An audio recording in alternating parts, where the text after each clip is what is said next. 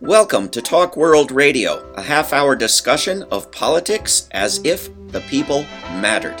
I'm David Swanson.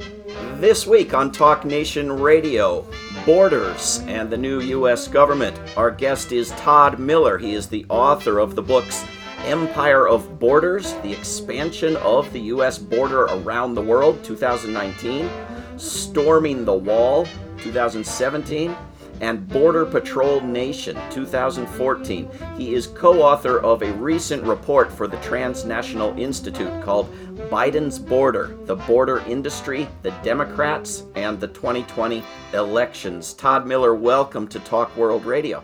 Thank you very much for having me, David. Uh, thanks for coming on. Thanks for all your focus on this topic. Uh, so, how is uh, how's Biden and his administration doing thus far? It's interesting. He certainly came out with a number of executive orders. Uh, executive orders that all of them, I believe, are dire- uh, directly addressing egregious Trump policies from the four years that Trump was in office, from family separations to the Remain in Mexico program to uh, he called for a deportation moratorium. Um, he's he's already he's he's uh, put out proposed legislation around immigration reform.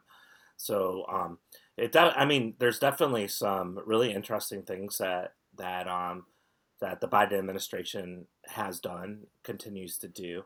Um, they def they definitely are putting a lot of emphasis on DACA, and that's deferred action for childhood arrivals, or the Dreamers, and and helping you know young people or not even young people anymore. A lot of middle-aged people now who came to the United States when they're when they were very young uh, without documents. And so he, I mean, the Biden administration is doing a number of um, things uh, that is has has, uh, has rightfully gotten him some positive media attention.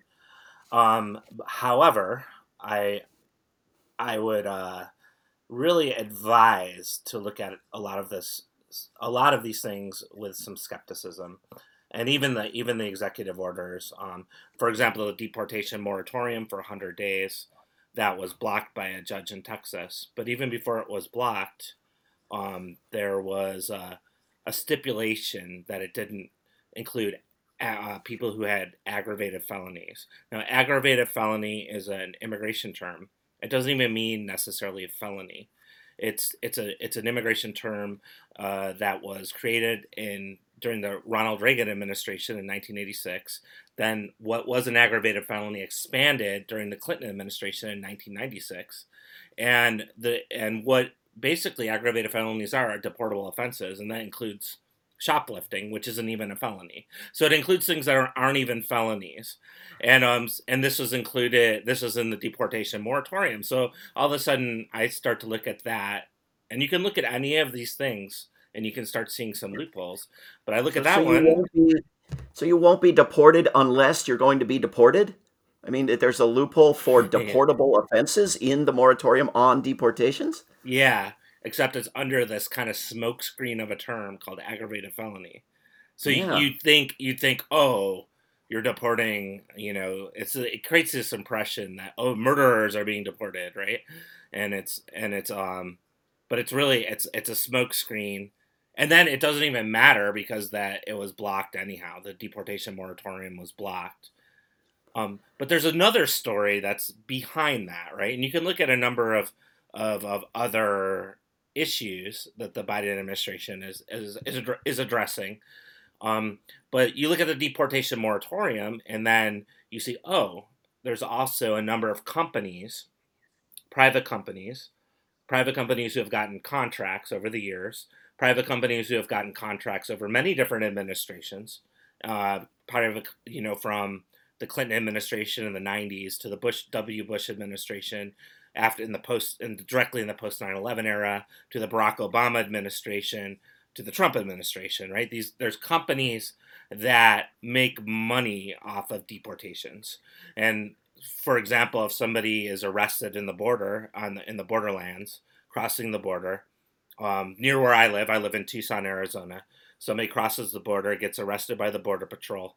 Uh, that person will then be um, handed over to a company called G4S, which has armored transportation kind of jail cells, trucks where they transport people who are who had, whose crime was to, to to go through the desert, cross the border, and they transport them to short-term detention, and then and then uh, then a lot of people will face a judge, and if they, if they face the judge, then then G4S will then transport them again for a prison sentence to a to a private prison company called CoreCivic, um, in or Geo Group. Uh, in the case of Arizona, it would be most likely uh, CoreCivic, and where who would make approximately 125 to 130 dollars per day per bed.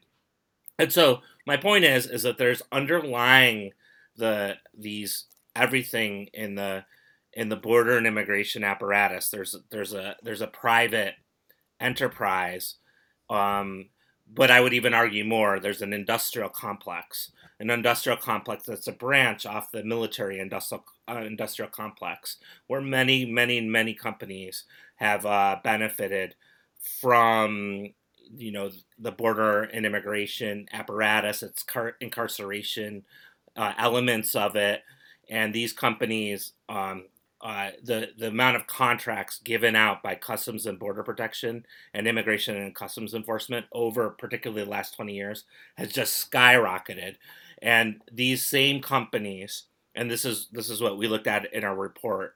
These same companies are, of course, donating, uh, giving campaign contributions to to candidates, including including the presidential candidates, including Joe Biden. And in the case of the Joe Biden campaign, he received three times more campaign contributions from 13 border industry industry corporations that we looked at um, than than Donald Trump. And and is that for the sort of reason that Congress members would always have you believe, namely that that Biden openly pre-agreed with them three times as much as Trump, and they were harmlessly supporting that agreement? Or was it uh, more likely because they were trying to move Joe Biden to where they wanted him to be, which is how bribes are understood to work in every other country on earth? Yeah, well, maybe um, a little bit of both. Uh, um, it's hard to say because because many of the dealings happen behind closed doors and you can't really see what's going on. Um, what what we did notice in the report is that a lot of these companies have traditionally given more money to Republicans, um, but they shift. It shifts. Uh, depending on the year, depending on the elections, depending who they who you know who's primed to win the election. And it seemed that in the 2020 election, this shift happened way to the Democrats, and there you go, uh, Joe Biden wins the presidency. But also, you know, Democrats take the Congress as well, and um, and so you see this this this shift. It's like you you vote it's like give it it's like you you you get a vote and you win no matter what like your candidate wins no matter who who who wins right and um and so and and one one really key thing with the Biden administration and what the Biden administration says about the border is that they do make a, a very strong proclamation they say we're not going to allow another foot of border wall to be constructed under the Trump administration. And then it was funny the first time I read that that line, I kind of paused there midway and and I and I thought, oh, what are they going to say now? I mean, they're going to put the money to healthcare. Are they going to put that money? Because they say we're going to divert that money. What are they going to say? Healthcare, education, you know, mitigate climate change. What what are they going to what are they going to say next? And of course, what they say next is we're going to make we're going to um, divert that money into technologies and techno so to understand the border like the border the border like what customs and border protection customs and border protection calls their enforcement apparatus they call it a border wall system. So the border wall is one part of it. The other part of it is armed personnel the border patrol and um, sheriffs deputized sheriffs that work on the border. And and and then the third part of it is the technology. And there's this this so it's all the same thing. It's under the same strategy. And so the biden administration says oh we're going to focus we're going to divert divert those funds to technology so what does that mean that means these uh, complex surveillance towers with cameras that can see 7.5 miles away, with uh, ground sweeping radar that could, has a radius of 13 miles, um, drones doing overflights um, over the borderlands, both in the south and the north and the Caribbean, um, motion sensors that are implanted underground. Um, uh, biometrics technology like facial recognition, iris rec- recognition, um, checkpoints that are equipped with all these technologies that are all over the borderlands. It's kind of hard to move anywhere without having to go through a homeland security checkpoint. And so that's this is what that means. And then what that also means is that there's how these technologies get deployed is customs and border protection uh, makes contracts with different companies. And so those companies that were donating to the Biden administration, they're like, oh, yeah, that's what he, where he's diverting the funds to. It looks like we will probably get some more contracts. Right. And, and isn't there, Todd Miller, isn't there something more insidious about cameras and invisible technology compared to a wall in terms of the spread of these abuses to everybody in the United States far from borders. Uh, I mean, you can't pick up the wall and drop it in St. Louis, but the drones and the cameras and the facial recognition and all the rest of it, they can that that can spread everywhere, right? Yes, it can. Absolutely. Um in some in some cases the companies call uh, the borderlands a proving ground so it's a place where technologies go to be proved. It's kind of like how in Israel Palestine, you know, the Israeli companies will, will deploy technologies like in the occupied territories or along the fringes, and they'll say, well, we're, we're proving that this technology works, and then becomes a selling point, and then you can sell it to other countries around the world. The borderlands uh, work essentially in the same way. I've heard company executives call it a proving ground. So it's, it's a proving ground to kind of showcase for these technologies. And then there's another point too that um, that the border itself is a hundred mile zone. So the border jurisdiction is um, the actual borderline, and it goes a 100 miles inland. And that includes the 2,000 mile US Mexico border, the 5,000 mile US Canadian border, uh, the coasts. And so when at the end of that, you look at like if you can imagine the, the kind of contours of the United States as like a band that goes around it. You're talking yeah. about like the majority of the country is underneath this border, border jurisdiction.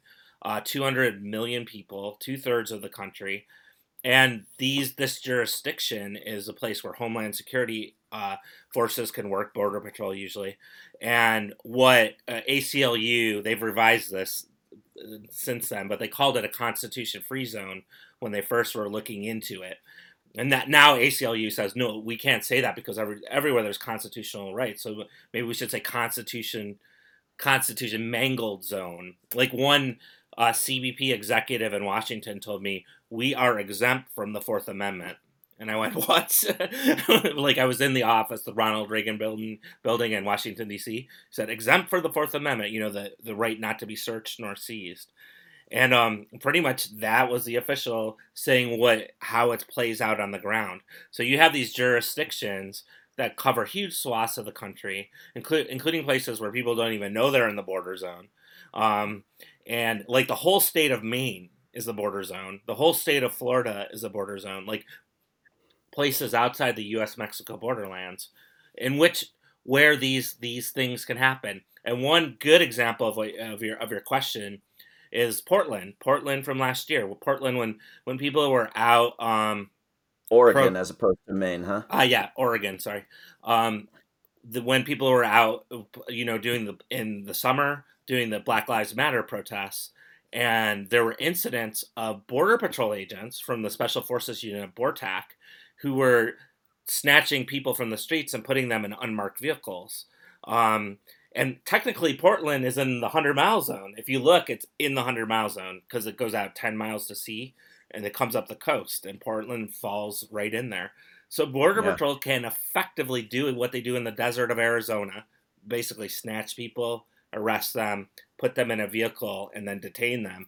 They, they brought that to the streets with activists. And that's just one example of some of the protests that happened this summer. Yeah. Uh, Todd Miller, our guest, is the author of a recent report for the Transnational Institute called Biden's Border, the Border Industry, the Democrats, and the 2020 elections. Uh, Todd, I know to get into the, the U.S. federal government cabinet, to become a secretary of anything, you pretty much required to have massive conflicts of interest. Uh, how does the, the current so called Homeland Security uh, secretary? Uh, measure up in that regard. He has many conflicts of interest. exactly what you say. Um, one of the one of the main ones was that uh, over he had to disclose during his confirmation hearing, and this is Alejandro Mayorkas. He had to disclose during his um, confirmation hearing that of something, you know, his past, and um, one of the things he had to disclose was that he made three million dollars in the last two years, representing an array of companies for a law firm, and two of the companies are two of the companies that we list on our on our um, report, and that's uh, Northrop Grumman, which of course is a big military monolith, who's getting more and more border contracts, especially in biometrics. They just got the big, huge renovate the the CBP is renovating its biometric uh, system, and Northrop Grumman got the big contract to do the first two phases of that. So Northrop Grumman and uh, Leidos, who also just made a huge, a, a nearly a uh, billion dollar contract with CBP, also along biometric lines. So those two companies, both of them, both of whom have just got big contracts, um, are also the companies that uh, Alejandro Mayorkas made a lot of money off of um, right before he was designated Secretary of Homeland Security. So uh, I mean, that's that's mm. that's a prime example of of those conflict of interests. Or is it right? In our my my my from our perspective yes totally. But in their perspective where companies are are just flowing into the apparatus like fit you know like it's it's a part of the whole system. I mean i wonder even if they if they even if it's even if it's so ingrained in in their systems that it's even seen as anything as an anomaly or anything like that. Well, certainly not an anomaly. If there's anyone without massive conflicts of interest, I haven't heard about them. But uh, and it's certainly not a major hurdle in confirmation hearings. But uh, I, you also mention in the report, Todd, the number of of dead bodies uh, on the borderlands. Uh, Eight thousand bodies recovered in U.S. Mexico borderlands between '98 and 2019 uh, and the organization No More Deaths estimates three to ten times that in recent years, which, you know, a lot of people's definition of a war is a thousand or more dead in a year. Uh, this is almost looking like a war, albeit a one-sided war without an enemy, but a but a, a war level of of killing, isn't it? Yes, I think that's. I'm. I would almost say that that's a more appropriate way to look at it. It's a war that the whole strategy forces people in. So all the technology walls, um, border patrol are deployed on the actual uh, in the actual like cities or traditional places, which then force people funnel them into places like the desert in Arizona. Um, and this and it becomes there's a number of things that happen. One one is a it's a place where nobody can carry not a person can carry enough water or enough food, um, and and and it's extremely hot in the summer and extremely cold in the winter, and so the elements are really they really play. It's the elements actually are part of what's known as the, the deterrence part of the prevention through deterrence strategy, and so and so it becomes this kind of war of deterrence, but it's hidden. Because people are forced into these areas where there's no there, there's no cameras, there's no press, there's no media, there's nobody covering what's going on, and it becomes what uh, like a security war in in a cert, to a certain degree, where um like a I think um Jeffrey Halper, uh, who wrote the who wrote the book War Against the People, he describes it as a securocratic war. It's just how war is shifting um, towards like a ruling class versus pe- the dispossessed, right? And that's kind of what plays out and the whole and the and the and the and there have been 8,000 bodies that have been recovered since this sort of strategy has been implemented in the 1990s. But according to No More Deaths, that that number is probably we're probably looking at over 20,000, maybe even 30 or 40 or 50,000. And they they make those calculations because it's really difficult to find bodies in the desert. And um and there's thousands of families that are searching for lost loved ones and so that you have that element as, of it as well like families looking for their their loved ones but but can't find them and they they they go to different organizations like no more deaths to try so that they help them out yeah. We, you mentioned, Todd, that uh, that Biden had issued a number of executive orders, and some of them were pretty good, but some of those were blocked uh, by courts and so forth. In terms of what he's proposed for Congress or what Congress has proposed for itself, uh, is there anything uh, useful in the works? Well, I think the reversal of of Trump policies is very useful. Like um, it, I still remains to be still remains to be seen what's going to happen with people seeking asylum, for example, um, the Remain in Mexico program. But reports of the last couple days was that the Biden administration is allowing people to come back into to come into the United States, people who are seeking asylum. What's going to happen is still, or, or how this happens, still remains to be seen um, the Biden administration is talking about reuniting uh, families who have been separated during the Trump administration. Um, if he's able to do that, there's a number of like outstanding cases um, that that have came over from the last four years. So if he's able to do those sorts of things, um, it would be really helpful, especially for those those families. Um, yeah, so so he you know, the kind of declaration that agents won't separate families again at the border. Um, those sorts of things seem seem to be useful. What, the the the backstory though is that the whole apparatus, the the kind of foundational aspects of it, which are not being addressed by the Biden administration, they're all about you know dividing families, separating people, um, tearing people apart from each other, just not in the same way at the border in front of the TV cameras like Trump. So you have that one side where it's like almost like like the, what the Biden administration is doing is kind of band-aids, uh, a reversal of the Trump policies, perhaps talking about going back to where it was with the Obama administration before Trump, um, which of course the Obama administration also had more deportations, like nearly three million, than um, any other president in the history of the United States.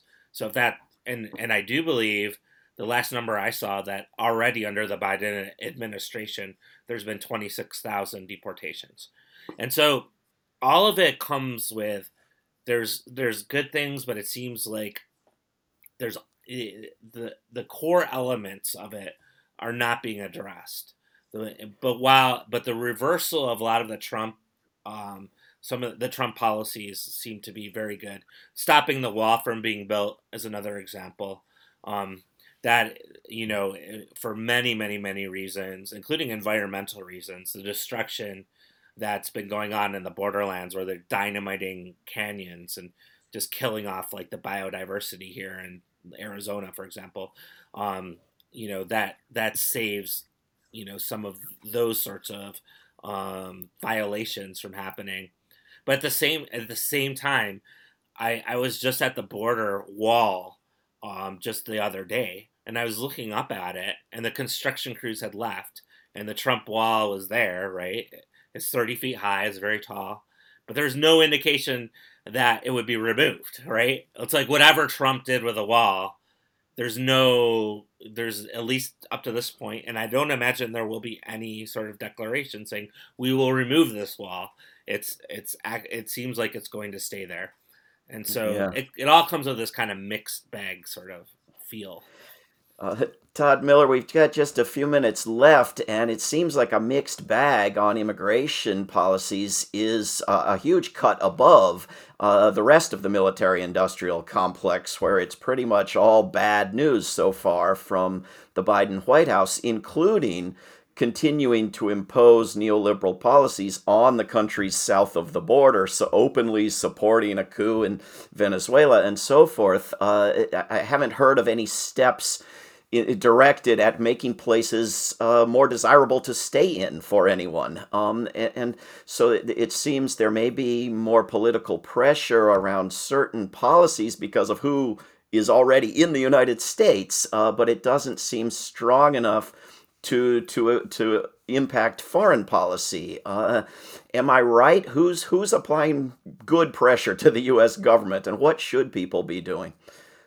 Yeah. Um. As far as one thing that I've really looked into is the extension of the U.S. border and how it's just going, going like there's there's elements of it at the Mexico Guatemala border. It's all over Central America, and and then Central America, like you look at U.S. policies in Central America historically and, and contemporarily, and it's just the same, right? It's like the the kind of neoliberal stranglehold um, of from going back to the like IMF, International Monetary Fund, and World Bank, just um, stratifying those economies, leaving so many people poor and marginalized, and leaving just a very small, rich elite. And then you have like corporations that you know in the with NAFTA and CAFTA and you know these agreements where there's a complete open border policy for the rich and powerful, right?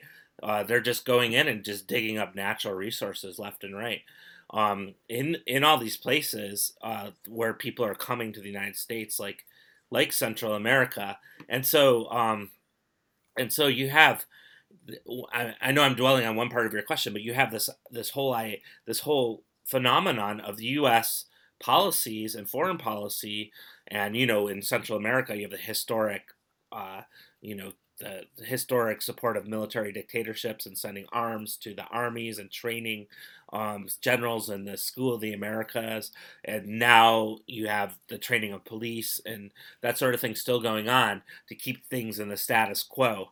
And so you have that as an intrinsic part of the border apparatus. And then, of course, those who challenge those, you know, those sorts of, um, uh, they, those who, who are challenging these sorts of things like say a Cuba or Venezuela, um, you know, no matter what you think of Maduro, right? There's a challenge to this apparatus, and then and then they instantly become the enemy, and and it becomes interesting too because then you see like if a Venezuelan is, is coming to the United States and they are um, looking for us, if they're seeking asylum, well, it's much easier for a Venezuelan to get it if a, than a Guatemalan.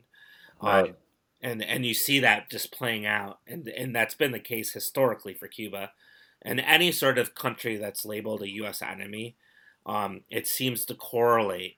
You know, their their citizens will get not to say that it's super easy, but they'll have an easier path. Uh, very good. Todd Miller, got to leave it there. Most recent book is uh, Empire of Borders The Expansion of the U.S. Border Around the World. Todd, thank you so much for coming on Talk World Radio. Thank you for having me, David. Thank you. This is Talk World Radio. I'm David Swanson. Take action at rootsaction.org. Help end war at worldbeyondwar.org. Read or listen to today's Peace Almanac entry at peacealmanac.org. All past shows can be heard at talkworldradio.org. Talk World Radio is produced in Charlottesville, Virginia, and syndicated by Pacifica Network. There is no way to peace. Peace is the way.